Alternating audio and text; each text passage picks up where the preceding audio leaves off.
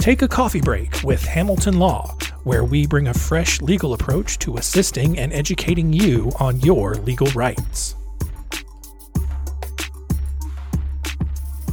Welcome, everyone. Welcome to Coffee Break with Hamilton Law. I'm Ean Hamilton.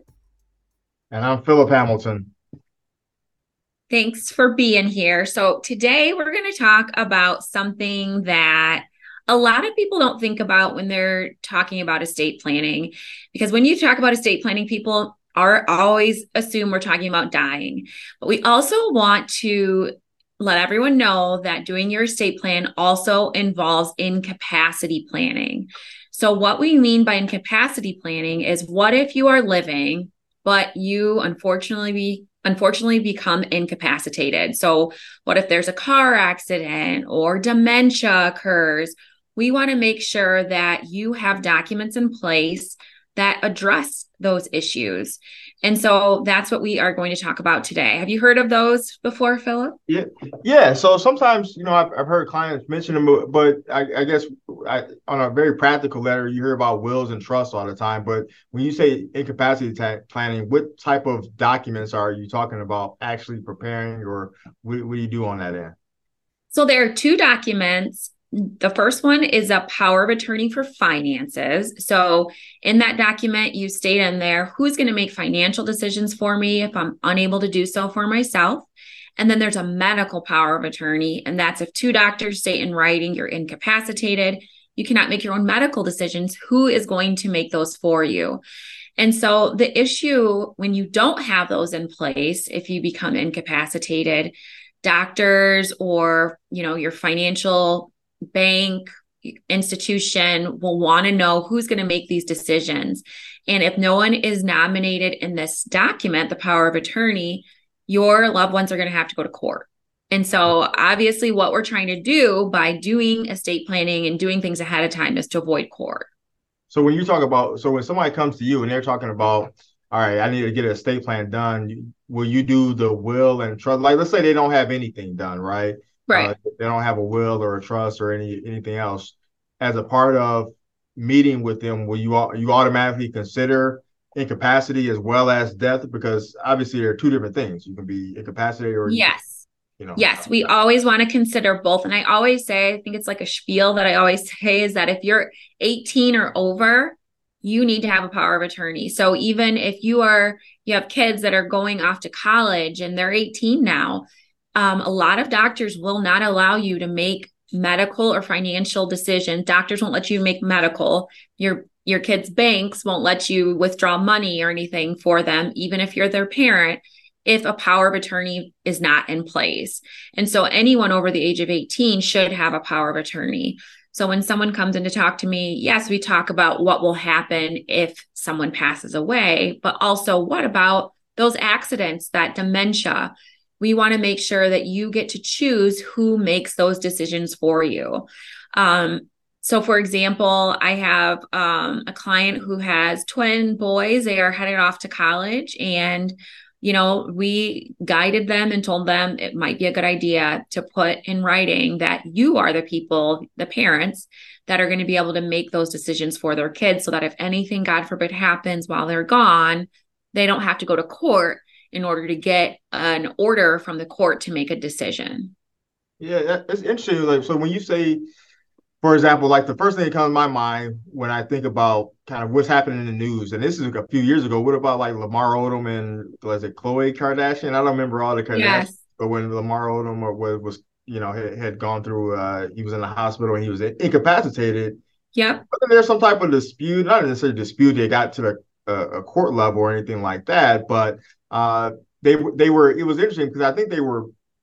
I don't know if they were married or divorced or or what, but it was like a little bit of a limbo type of situation. Right. you know, uh, it's funny that you would know celebrity gossip more than me. First off, I must say because I don't, I don't think I, I know I that, that full story. But if I can guess, what probably happened was they were still married and he was unable to make his own medical decisions while he was in the hospital or wherever he was. And maybe there was a conflict with his mom and then Khloe his wife being able to make a decision for him. But that could have been prevented if a power of attorney for medical um, decisions were in place. And then the doctors, they don't have to have that question of who's the right person. If is it the wife? Is it the mom? Especially in a situation where there's some type of separation. Um, the last thing we want in those type of situations is to have court involved because that's you know you're already upset that your loved one is not doing well we don't want them to have to go to court and so putting yeah, those I don't, I don't mean to yeah, I don't want to speak over any or, or, or, spread any, you know, false rumors or gossip or anything. But the, the, the point is, if you're in a situation where there is a divorce or a separation or uh, mothers and children and spouses and, and and and and different individuals, if you if you don't have anything in place, it creates confusion potentially or problems. Yes. Whereas if you have your uh, the, the, the powers of attorney in place, mm-hmm. it eliminates that confusion. Correct. That is correct. And then I also wanted to touch on real quick that there are two different types of powers of attorney for financial decision.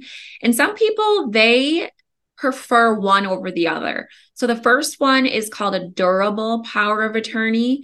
And that allows whoever you have named in that document to make financial decisions for you, even if you're not incapacitated.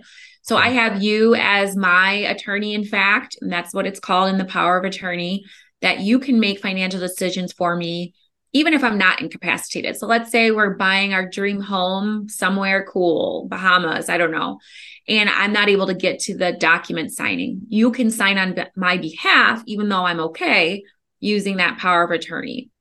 The oh. other power of attorney that's available is called a springing power of attorney. And so, as that word springing indicates, it only works if you are incapacitated. So, a lot of people, you know, who aren't married, you don't even have to be married, but they just don't want people to have that much control over their finances when they're doing okay and they're not incapacitated. They will opt for the springing power of attorney, which allows more, you know, flexibility. Um, actually, it it offers less flexibility because it doesn't allow um, that person named to make decisions when they are okay. Okay. Another question is, you know, is there a limit on the on the number of people you can name in either one of the of the types of documents you're talking mm-hmm. about? That's a good question. So there is not a limit but I don't recommend naming multiple people to serve because, again, it's kind of funny when every time I talk to people about this, we are always trying to limit the fighting between family members, limit court. That's what we do as lawyers, you know, try to limit arguments. So if you're naming two people, you know, people are like, what if I name both of my kids? I say, you know, you know your kids better than I do. So if you think that they aren't going to fight and, you know, argue about a decision, then name them. But I would recommend naming one and then a backup. Okay. Um, so like, some, you're talking about like code, like they're working together, or correct. you can like one in front of the other. One is going to serve, and if that person isn't available for whatever reason, mm-hmm. then the mm-hmm. second person, the backup would come in. Yes, I would recommend that over COs. COs, in my experience, have you know, led to a lot of disagreements. Yeah. And so I would recommend definitely name that successor because what if the first person you name just doesn't want to do the job? What if they're like, no, this is just not something that I feel comfortable with, or I'm not good at making these types of decisions.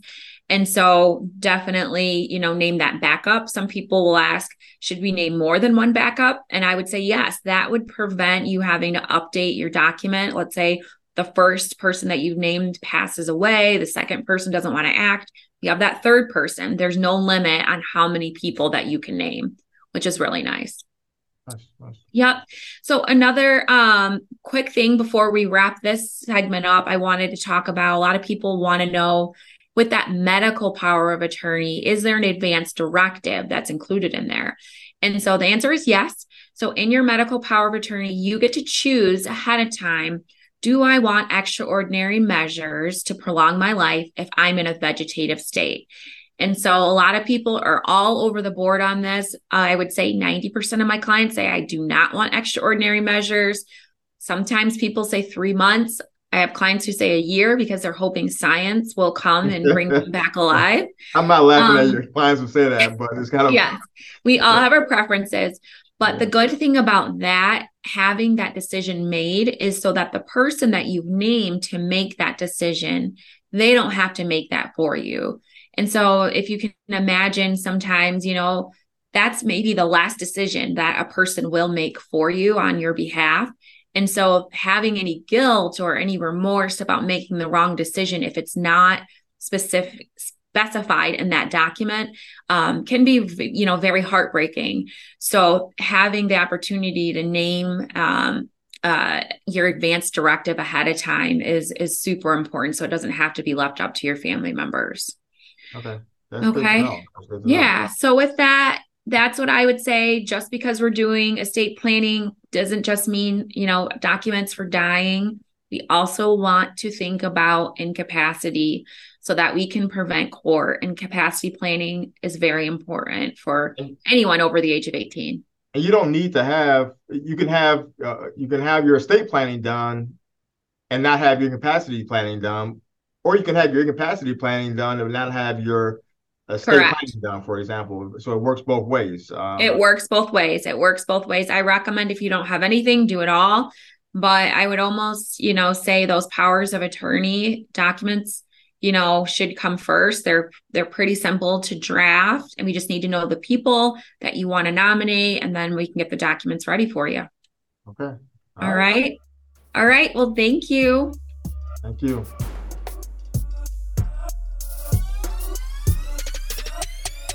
Thanks for listening. To learn more visit hamiltonlawplc.com